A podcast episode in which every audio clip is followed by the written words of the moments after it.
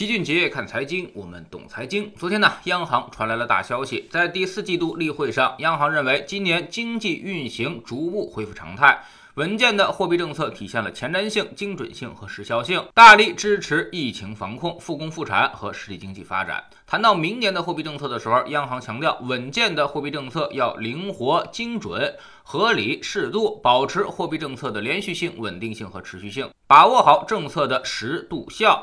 重要的依据来了，央行提到了保持对经济恢复的必要的支持力度，综合运用并创新多种货币政策工具，保持流动性合理充裕，保持货币供应量和社会融资规模增速同名义经济增速相匹配。这句话很关键，也就是保持对经济恢复的必要支持力度，意味着央行明年并没有收紧货币政策的意图。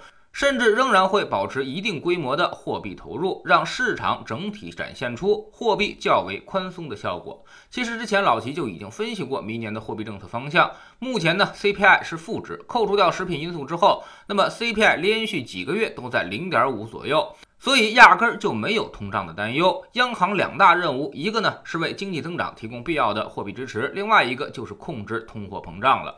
现在通胀不但不值得担心，反而应该去促进一下，否则物价总是起不来，代表经济活力减弱，东西总是卖不上价，那很显然就是需求不活跃。所以反而央行应该在后面推一把，而不应该现在就收。今年全球各国都在印钱赈灾，只有我们这里始终保持了稳健的货币政策。其实我们根本就没有货币泛滥上的担忧。现在可以说，除了房地产之外，其他各个地方都很健康。那么，房地产的问题并非是央行的货币政策就能够解决的。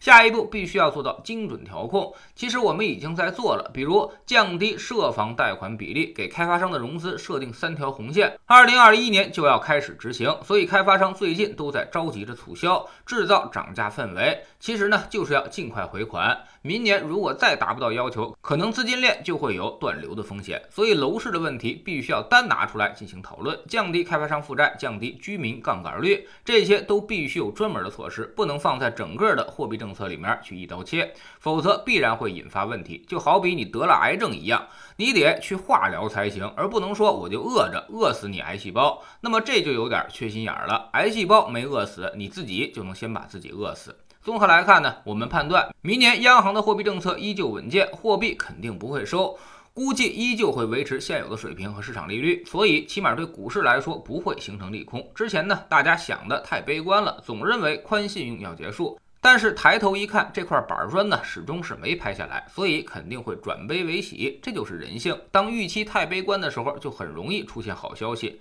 原来你觉得得打你一棍子，现在呢只踢你一脚，你就觉得是一种幸福了。相反，当你总觉得年底该拿一万块钱奖金，哪怕给你九千九百九十九，你也很不满意。所以，央行的中性偏短的表态，对市场而言肯定算是个好消息了。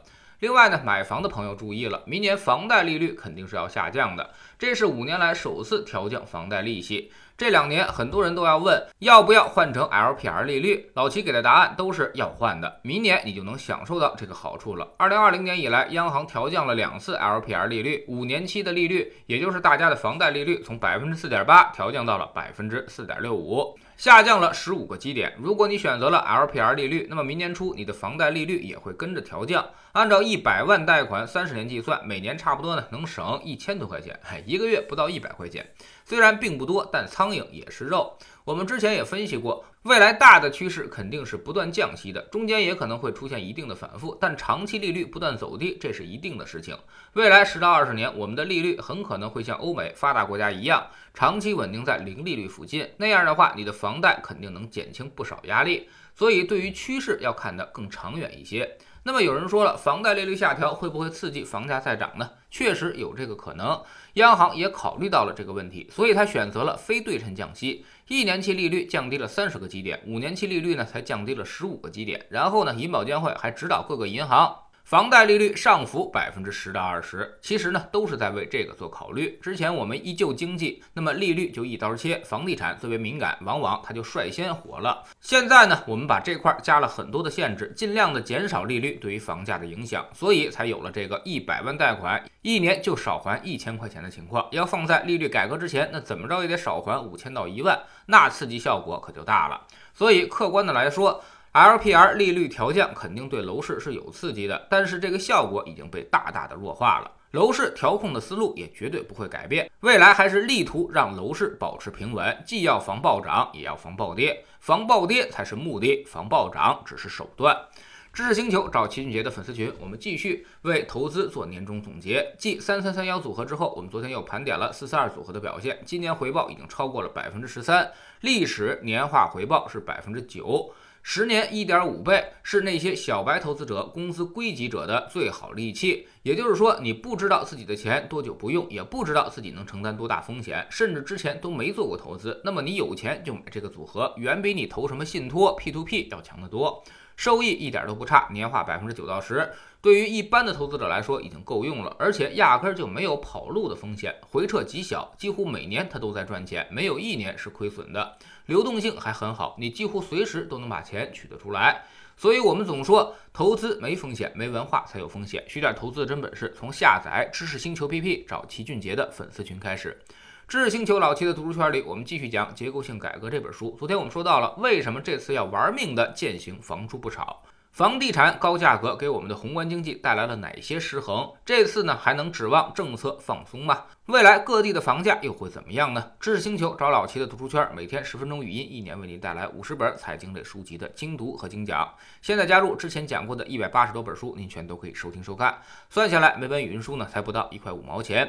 读书圈学习读万卷书，粉丝群实践行万里路，各自独立运营，也单独付费，千万不要走错了。苹果用户请到老齐的读书圈同名公众号里面扫描二维码加入，三天之内不满意全额退款，可以过来体验一下。